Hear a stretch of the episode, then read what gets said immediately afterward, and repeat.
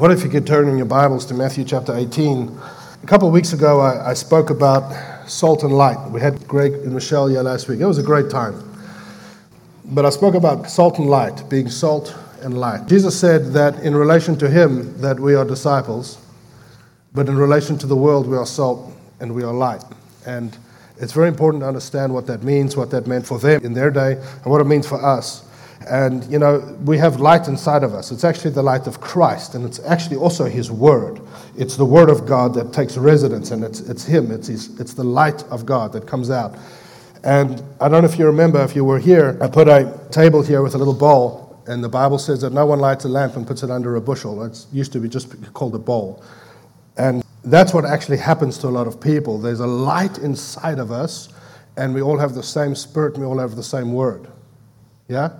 But it's like it gets trapped in us by flesh. It gets trapped, and God wants to says, "Let your light so shine before men that they begin to actually ask you questions." So God put it in my heart, probably for the next week, maybe two or three weeks. I hope to get it done in two, but something that is one of the greatest tools of the enemy that unfortunately, specifically in the Western church, he uses very easily it doesn't take him a lot to actually use this tool that he has, and many of us fall prey to it without even realizing it. And it's one of the greatest light diminishers that puts out light. And so I just wanted to speak about it, and I'm speaking about forgiveness. And it's an interesting topic, especially around Thanksgiving and family and Christmas and so forth. But a city on a hill cannot be easily hid, the Bible says. And there's something very important to understand that when the world looks at the church, what do they see? Uh, uh, you see, unfortunately, the church is still known by what it disapproves of. That's a very sad truth. The church was not known for that in Jesus' day. It was known for love, it was known for power, it was known for truth, it was known for freedom. But today it's just known for what it, in a sense, disapproves of. And one of the reasons I walked away as a, as a young person, as a young teenager from the Lord, was I didn't see, I used to believe that my parents were the only real Christians. I used to be like, well, they actually do what they say. And there's a lot of um, disappointment in the hearts of millennials. A lot of disappointment in the heart of millennials with the church because they see such, obviously, there's maturity that needs to come, but they see such in what they view as hypocrisy there's a lot of difficulty in the young people's minds when it comes to how can I correlate the church to what I see in these people? Am I speaking truth? All right. Part of being salt and light, I believe, is personal transformation. Personal transformation. The Bible, obviously, there's the Great Commission to go out, to go out. But equal, equal to going out is actually personal transformation in such a way that causes those who are there to actually ask questions of you when you go, or ask questions of you if they're in your life. One of them is light. Jesus said, You know, let your light so shine before men so that when they see, they will glorify. They see something in you that is not in them. And it causes them to literally begin to ask questions. How can you be like that? Or how can you respond like that? The other one is hope. Hope. 1 Peter 3:15 I think it is. Always be ready to give an answer for the hope that is within you. That word answer is actually the word defense it will actually have to be defended. It's such an expectation of good. That's what hope means. It seems unrealistic. the other one is love. By this, everyone will know that you are my disciples by the way that you love, that you have love one for another. I find unforgiveness in a person puts a lot of that, it like diminishes a lot of that. Diminishes a lot of that. So we're going to get into some of this this morning and I want to encourage you to open your heart. Uh, often, when I speak about forgiveness or unforgiveness, it's something that is very difficult for some people. Some people start to switch off as soon as you throw out the topic. Uh, I want to encourage you to open your heart because it's extremely powerful and it, it leads to a lot of freedom. So, there's obviously different kinds of forgiveness. I'll just throw up a few God's forgiveness to us, others' forgiveness to us. This can actually be a very big deal when someone forgives you for something. You speak to anyone who's hurt another, anyone who's been in prison, and I've spoken to them. When they know that that family, that person forgives them, it brings freedom. It's a very, very big deal for some people. Our forgiveness to people, that's mostly what we're going to focus on this morning forgiveness one to another, and our forgiveness to ourselves. To ourselves. That's, that's the very, very difficult one. Very difficult for you to forgive yourself. But every form, there's also, I didn't put it up there, but there's also forgiveness towards God. And some people wouldn't understand that. That's how can we, a lot of people have an issue and an offense with the Lord. And th- that's not so much forgiveness as much as it's understanding who He is. It comes by revelation, it comes by relationship. But how can I forgive? How can I begin to let go? How can I begin to become free? Uh, it's very important. So, I'm going to treat it as if nobody knows what forgiveness is, as if this is a new concept. Is that good? So we can be very basic and very simple. So, what is forgiveness? You know that every form of forgiveness brings healing. They've done so many studies that actually, when you don't forgive, the body releases all the same chemicals as a stress response. It holds you in anxiety. It actually develops furrows in the brain. I've, I've done some studies on this, and I, I don't have time to go into this. Furrows in the brain that will actually be inherited physically by your child when they're born. That you pass that bitterness, that, you know, that's, it's science is actually beginning to prove what Jesus said many, many, many years ago. Forgiveness will release chemicals that can bring physical change, physical healing. It's amazing. Forgiveness is very, very powerful. So, what is forgiveness? Definition to grant free pardon for or remission of any, so we say any, any offense or debt, to give up all claim, even a claim of justice. It is an act of the will, it is not an act of the emotions. It is an act of the will. It's a decision. If you continue to choose it, most times the emotions, the feelings will follow. Sometimes they do not. And let me just say this most of what I'm speaking about today, please, I don't want you to hear what I'm not saying. We don't reconcile a child to their abuser. We can help them to forgive, but we don't reconcile them. Can we understand? To abusive situations. I'm not dealing with that today. That's a little different. The flesh nature, the nature that we, in a sense, inherited from Adam, is diametrically opposed to forgiveness. Do you know that? It's completely opposed to forgiveness. It's exactly the opposite of how Adam and Eve treated each other in the garden. Everything that came in when sin came in, forgiveness was nowhere near their thoughts. It's a, it's a work of the Spirit. It doesn't come natural to man like prayer. You can learn to pray and you grow in the Spirit and you grow in your faith, and eventually prayer is simple and easy and becomes natural. But it doesn't come simply to the natural man, to the carnal man. Forgiveness is the same, fasting is the same, worship is the same. And every single one of these are actually keys in the kingdom that Jesus has given us, and we choose whether we turn them or not. We actually do. It's very, very powerful. So, forgiveness is also part of God's nature. When the Lord revealed himself to Moses in his glory, Exodus 34, verse 5 to 8, I think they have it behind us. It says, The Lord passed before him and proclaimed, The Lord, the Lord God, merciful and gracious, long suffering and abounding in goodness and in truth, keeping mercy for thousands, forgiving iniquity and transgression and sin, by no means clearing the guilty. Why? Because Christ didn't come. Sacrifice hadn't come. Blood hasn't come through Christ. But by no means clearing the guilty, visiting the iniquity of the fathers upon the, so forth and so on. But this understanding of forgiveness actually is part of God's nature. It's part of Him Himself. That's why the cross is forgiveness. It just is. It's part of the very nature of God. When He reveals His glory, this is who I am, Moses. I am He who forgives. It's part of who I am. It's not something that man thought up. Amen. It's not. He didn't say, well, let's think up something that is just, we're just going to let it, you know, just forgive.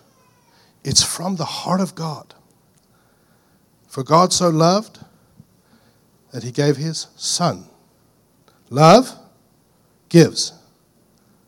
Real love will give. Always. Love gives. So, true forgiveness, true, true forgiveness, is always a radical, radical act. It's a radical act. And often the world will not understand it. They will even fight you for it. They will say, don't do that. So, we're going to look at Matthew 18, and we're going to first look at the parable. Can we go to Matthew 18? Let's go to verse 21. Matthew 18 says this Obviously, Jesus teaches a little bit on forgiveness, which we'll get into in a moment, but I want to look at the parable first. Peter comes to him and says, Lord, how often shall my brother sin against me and I forgive him? Up to seven times? Why did he say that? It's very interesting. Very, very interesting. In the book of Amos, there's this refrain that is constantly like repeated, and it says something like this For three transgressions and for four. I will not remove punishment for this city or this nation. And, but it keeps throughout the book, the book of Amos, for three transgressions and for four. And so it became traditionally basic, you know, accepted that I will forgive up to three times, but the fourth, no. That was part of the tradition. So Peter's, you know, Lord, I'm quite, you know, it's Enoch, me, Moses, David. You know, I'm one of those guys. I'm really spiritual. So let's, you know, up to seven times. I'll add the two together and we have seven, and seven's a good number, you know. God rested, and so maybe I'll forgive up to seven times. You see, what Peter's actually doing is he's looking like a lot of us do. Give me the, give me the law. Give me the exact way. Give me how must I do this, and then then no more. How must I? What is? What can I do to be actually correct? He's still thinking from a law mentality, not the heart. Tell me what I must do so I can do it. You keep raising the bar. You have heard, but I say to you. You have heard, don't commit, but I say, don't even look at a woman. So he says, Jesus keeps raising the bar. Jesus, I'm Peter. I mean, it's like you and me. So seven times? I can do seven. And Jesus says, No, Peter. He says, Up to seven times? He says, Jesus said, No. I do not say to you up to seven times, but up to 70 times seven. And there's Peter doing the math.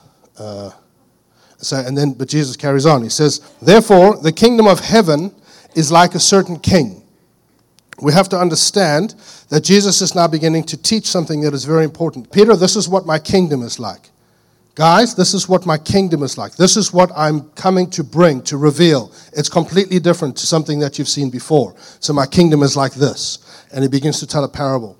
I've seen Many people cry, God, let your kingdom come. Let your kingdom come on earth as it is in heaven. Lord, let your kingdom come. Lord, let your kingdom come. And then we go from there and from that prayer meeting and from and then we get in the car and like, do you know? Do you know what Tracy said to me? You wouldn't believe it. She said this and then she said this and I just I thought surely she didn't mean that, but she did. And then the person says, you know, I'm prophetic. I felt the same thing and then and on it goes. And Jesus is saying, guys, the kingdom won't come that way. If you want my kingdom, this is what it looks like.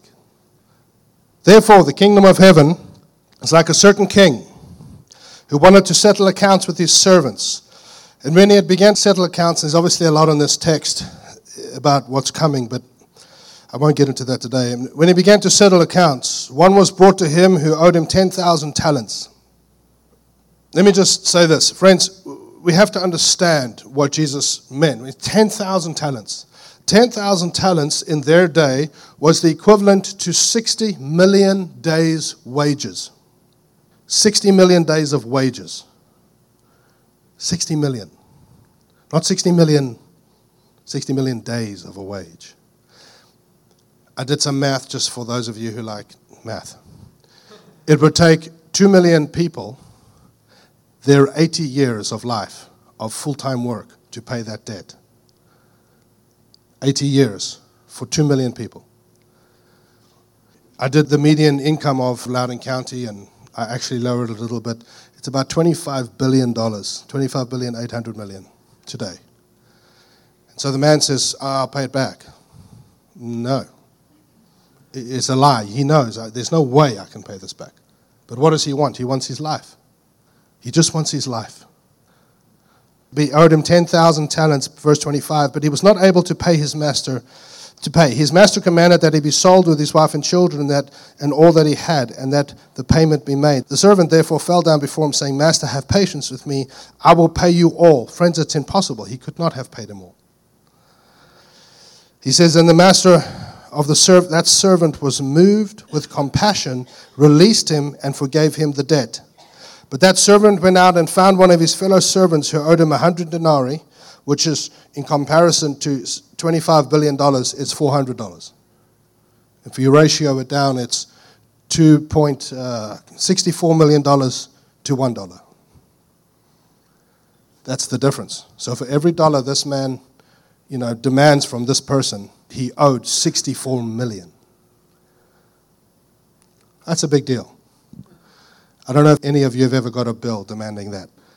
So, says the master of the servant was moved with compassion, released him, and forgave the debt. But that servant went out and found one of his fellow servants who owed him a hundred denarii, and he laid hands on him and took him by the throat, saying, Pay me what you owe.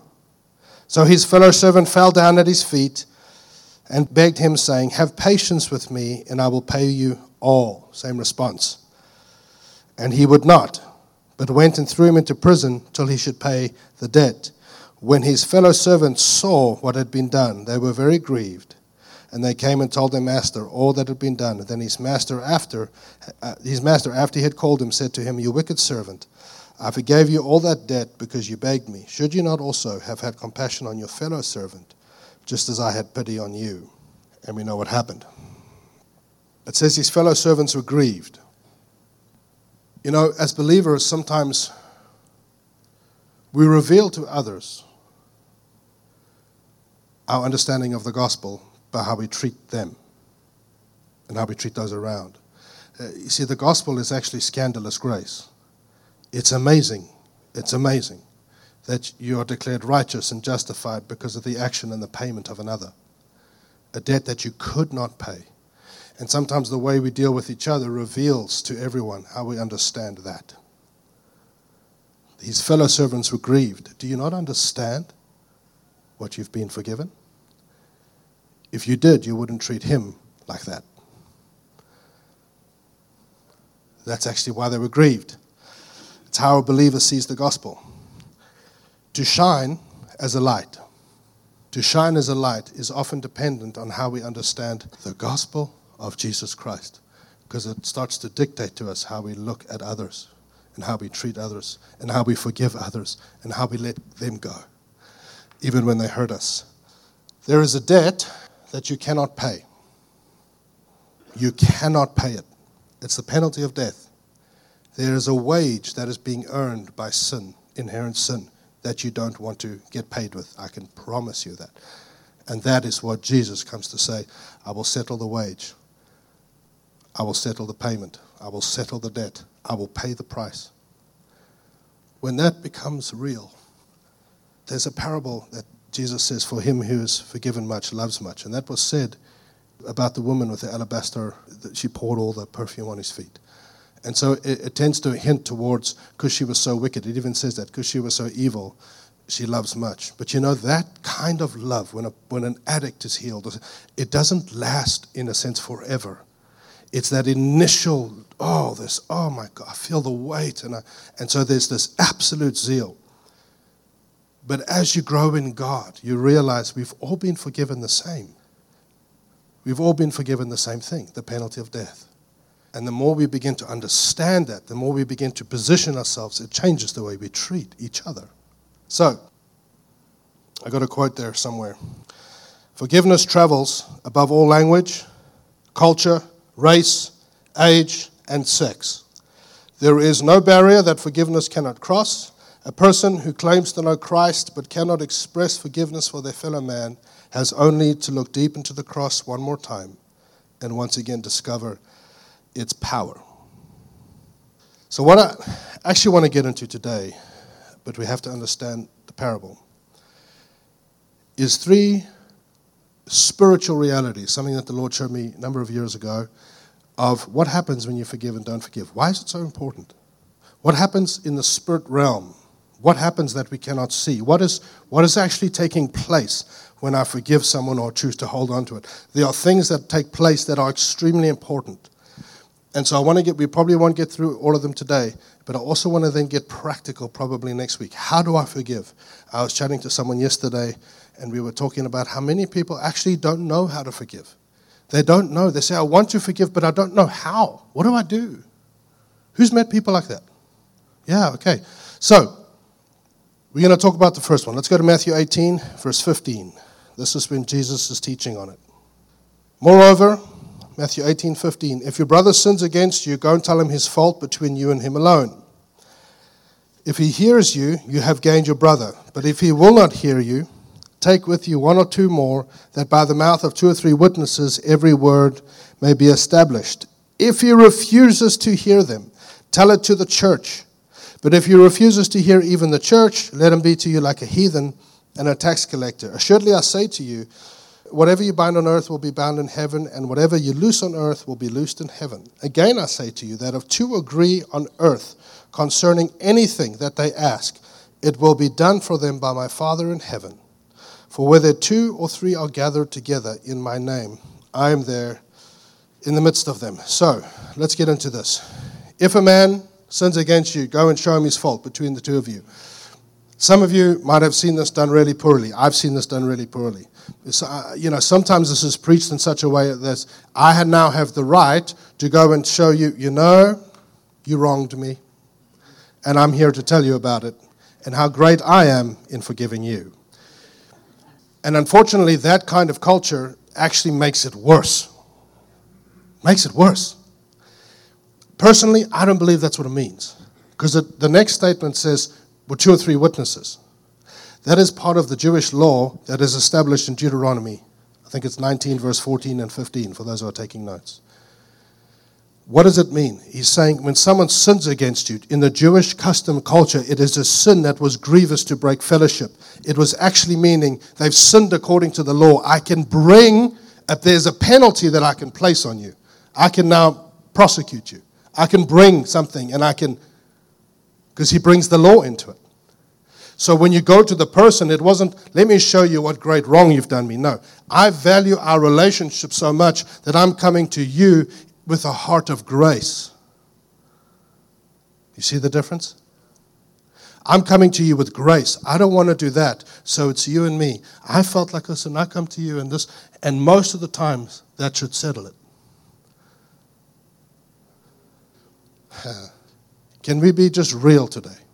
Some people are so easily offended, then that's all they would do. They just go to everybody. That doesn't perpetuate a kingdom culture, a kingdom environment. But when you go to one another with grace, I could, but because of my value for you, I don't want to bring this into it, so I've come to you so we can be restored. That's the heart of the text. That's the heart of the text. So, Jesus is teaching on this. Then he throws out a stunning statement. Whatever you bind on earth will be bound in heaven. Whatever you loose on earth will be loosed in heaven. The, the better way to say it is whatever has already been bound there, you have been delegated authority to bind here. Whatever has already been loosed there, you have delegated authority to loose here. So he throws out this statement, these important verses about binding and loosing, about where two or three are gathered, there I am in the midst of you, and anything where two, you know, anything you ask together, I will. It's like these three famous verses, but the lesson is forgiveness. He's teaching on forgiveness. He still tells a whole parable about it. Many of us quote those verses in another context. Let's go pray because where two or three are gathered. But the lesson is forgiveness. See, the other time that Jesus throws out that statement is the only two times that he mentions the word church. The one had to do with the global church. Who do people say that I am? With Peter, you're the Christ, the Son. Heaven and earth is, you know, flesh and blood is not revealed. He says, On this I will build my church and the gates, and I will give you the keys of the kingdom, and whatever you bind on earth will be bound, and so forth and so on. So he says that to Peter, Matthew 16, two chapters previous. Then he says it again here. Both times talking about the church. One global church, one here, local church. Because now we're dealing with people that know each other, there's an established body of leaders. So he's saying, this is important here. It's not just important there, it's important here. So, what he's actually saying, it's very, very powerful. There's a link between heaven and earth that has to do with this issue for you to operate, we all have delegated authority. We have been delegated authority. The impact, the, the power of that delegated authority and, and anointing or gifts or whatever it may be that you've been furnished with, that power, that ability to say, Kingdom come, heaven come, that ability to pray, that, that ability is linked to this issue of forgiveness. It's actually what he's saying. So, the first spiritual reality that is absolutely fundamentally true is that when this kind of forgiveness is present, there's an exponential increase in authority. Exponential increase in authority. We have to understand this is a scheme and a trick of the devil. Or he knows if I just sow discord and this, you know, it's like, well, Tracy, and yeah, you know, I, I, the Lord's told me that too, and blah, blah, blah, blah, blah. And, and the devil's smiling. Why? Friends, where one chases a thousand, two chases 10,000. What happens when a body of believers, because this isn't a local church, starts to understand the enemy's wiles? I, I actually want to provoke you this morning. I want you to leave here going, I've been tricked. I've been fooled. Why? Because when we add each other, now the great thing is I'm preaching on this and I know nothing's going on. Well, I'm sure there is. It's a family. If any of you have had a family for five minutes, so I'm sure there's something. But, friends, we've been tricked. What's possible in a body where people work things out this way? Because Jesus then says three statements that have to do with what? Answered prayer. I will give you what you ask. That have to do with an increase of presence. There I am in the midst of them. That's presence. Where two or three are gathered. Whatever you bind, the ability, the authority that I've given you is tied to this issue. The link of heaven and earth is tied to this issue. So he says, if you can find reconciliation, the kingdom way, let me show you what my kingdom's like. If you can do this here, the light that we are to the city begins to change. Because the enemy knows if I can just sow discord, they all only have their own individual. But if we can come together, whoa, very dangerous, very powerful, very powerful. It's true of an individual, it's true of a church, it's true of a nation, it's true of a family. It's true of a family.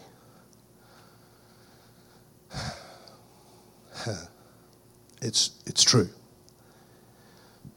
The ability to let go, to not demand justice, to have no claim, no stake in the game, to be free. Sometimes there cannot be reconciliation because no matter what you try, they're not interested. You'll be free. You'll be free. But there's always more. Jesus' heart is if we can reconcile, there's an exponential increase in authority because one chases a thousand, but where two agree, they can chase 10,000. What happens to the city then?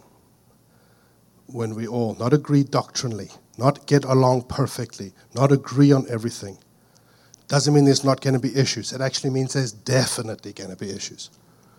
It just means how we deal with them. And it's not going to you saying, Well, you've wronged me, and the Bible says I must come to you, and you are wicked, and I'm telling you, and I'm now I'm free. That just, ah, that's vomit. Sorry, just it's just the bad motive covered up with legalistic stuff. It's in grace. It's in grace. It's interesting to me that he says, if two agree on earth. he says that. If two agree on earth, friends, there is a supernatural link that is tied to this issue. The word loose, whatever you bind, whatever you loose. The word loose there is the word lio. You know another time that word is used? 1 John 3 8. For this reason, the Son of God was made manifest that he might destroy the works of the devil. That word destroy is lio. What it's saying is there's things that have been loosed in heaven. When you find agreement, what is loosed there destroys what the devil has done here. And it comes through forgiveness, reconciliation, grace to each other. Oh, it's so powerful. I tell you, when you see this, you'll be free. You think, yeah, I'm going to do that. And on the way home, you're like, hmm, hmm, that person too, hmm. I mean, maybe a little bit less impact is okay. We can just, those people, maybe. And we start to think, Secondly, I just don't feel like this point is done in the Spirit. Friends, God is looking for a people that won't fall prey to this anymore. It's a scheme of the devil. And he smiles broadly with all our prayer and our, oh, Lord, let your kingdom come. Jesus said, Let me show you what my kingdom's like. You've been forgiven something you cannot pay.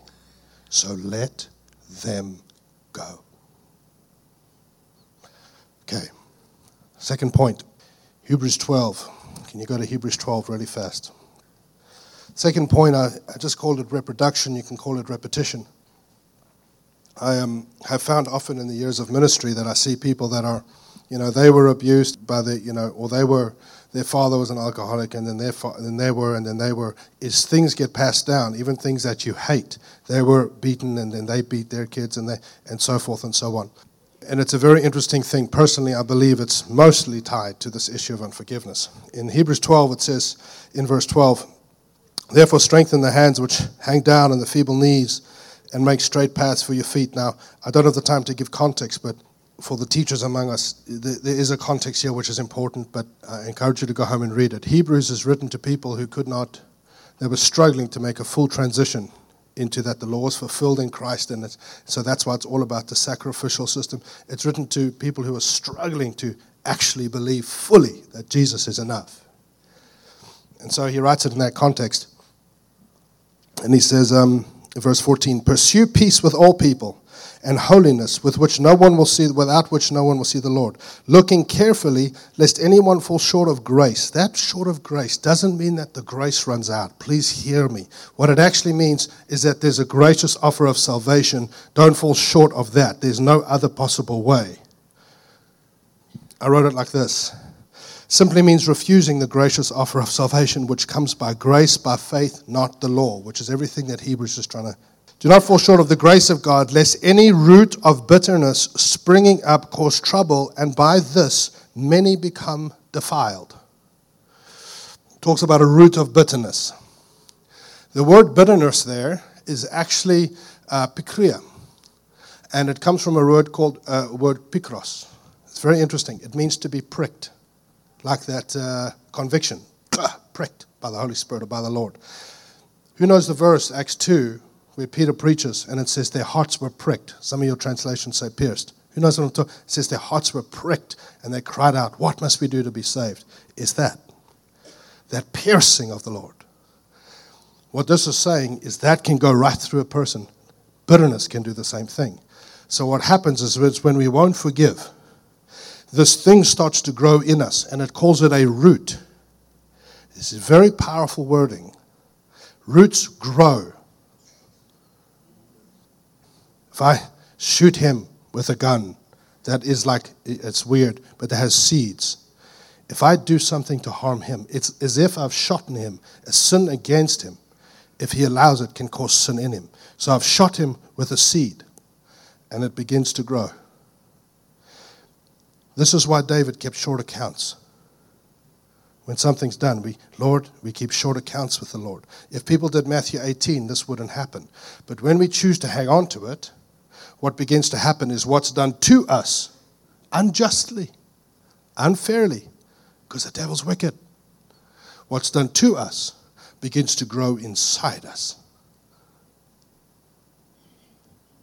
And you can actually become what you hate. That's what the root of bitterness does. If you deal with it quickly, it's like, it just, oh, yeah, it's out little seed, yeah. After 10 years, it's like surgery, and you lose a part of yourself. Now, God will heal and God will restore, but it's, it's a process. I have found when this starts to happen, it becomes like a repetitive situation in a family, in a generation. It just repeats and repeats. It can be broken. Friends, we hold the key. I give you the keys of the kingdom. We hold the key. Turn it and forgive and let it go. And sometimes there's a process. How do I do that? How do I forgive? Because this thing is, and it gets in everywhere. if you find that a lot of the people you go to, they're like, oh, I didn't mean that at all. And it's not, gee, and, and you realize that you perceived it. If it's always like, oh, I didn't, it was just perceived, you have lenses on. And everything you see is colored by this. It's got to do with the root of bitterness. And you know what's sad is that very truth that can pierce and break of forgiveness, of grace, of love, the very truth that can break that open is a truth that it's like people are too afraid to tell you because there's going to be a reaction. And it's like we become numb to it. It's like we can't even hear it because there's this root of bitterness and it's reproducing. The key is not get prayed for again, not, no, forgive. Forgive. Just forgive. You know, no matter what's been done to you, I'll end after this one.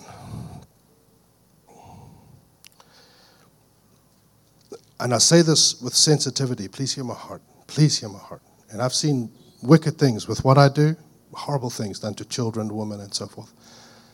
No matter what it is, it's nothing as to what you've been forgiven for. No matter what it is, it's nothing. It's, it's not big. In the light of eternity, it's nothing. One of the words for pikria, bitterness, it can actually be translated poison. Poisons you. Now, that was a light sermon. So, you know, friends, it, it, it's, it's from my desperate desire for people to be free, really free. I, I can say with integrity and with honesty that I have nothing against anyone. And let me tell you, to wake up in the morning and be free, to be free is beautiful. I'm just, you're just free. You're free. Because it stops affecting you and you're free. Oh, then you can love people. And you look forward to when they react to you. You're like, oh, I'm going to grow today. It's true it's like this is, and you begin to think like the Lord. You begin to, something begins to shift because you know the debt you've been forgiven. We'll get onto this next week, but I'll just throw out the thing, the little statement. When you forgive, it's an amazing truth. Father Augustine of the early church said we owe, we owe Paul to the forgiveness of Stephen. When you forgive someone, even while they're still doing something. We'll get into that next week. How do I forgive? How the Bible says forgive as Christ forgave. What does that mean and how do I practically do it? We'll give you prayers, we'll give you methods, we'll give you things that are very practical next week. But when he when Stephen forgave Paul, I believe when you forgive a person, and I'll show it to you in scripture next week, you release to them the breakthroughs that you fought for. People say, well, I wouldn't want to release that to them. But you do. You actually do. You, when you forgive someone, you invite them, you extend to them an invitation. I'm forgiving you. And if it's real forgiveness, I extend to you the victories that I've won and the breakthroughs that I've fought for. It comes along with forgiveness. And I'll show you that in Scripture. People say, oh, I'm not so sure. Friends, is that not what happened with you in Christ? He forgave you. And in his forgiveness, he extended what he won. What he won. Why are we doing this? So that our light can shine. Let your light so shine because we've been placed in a city that has people that need to see light, hope, and love. Genuine. Can we stand?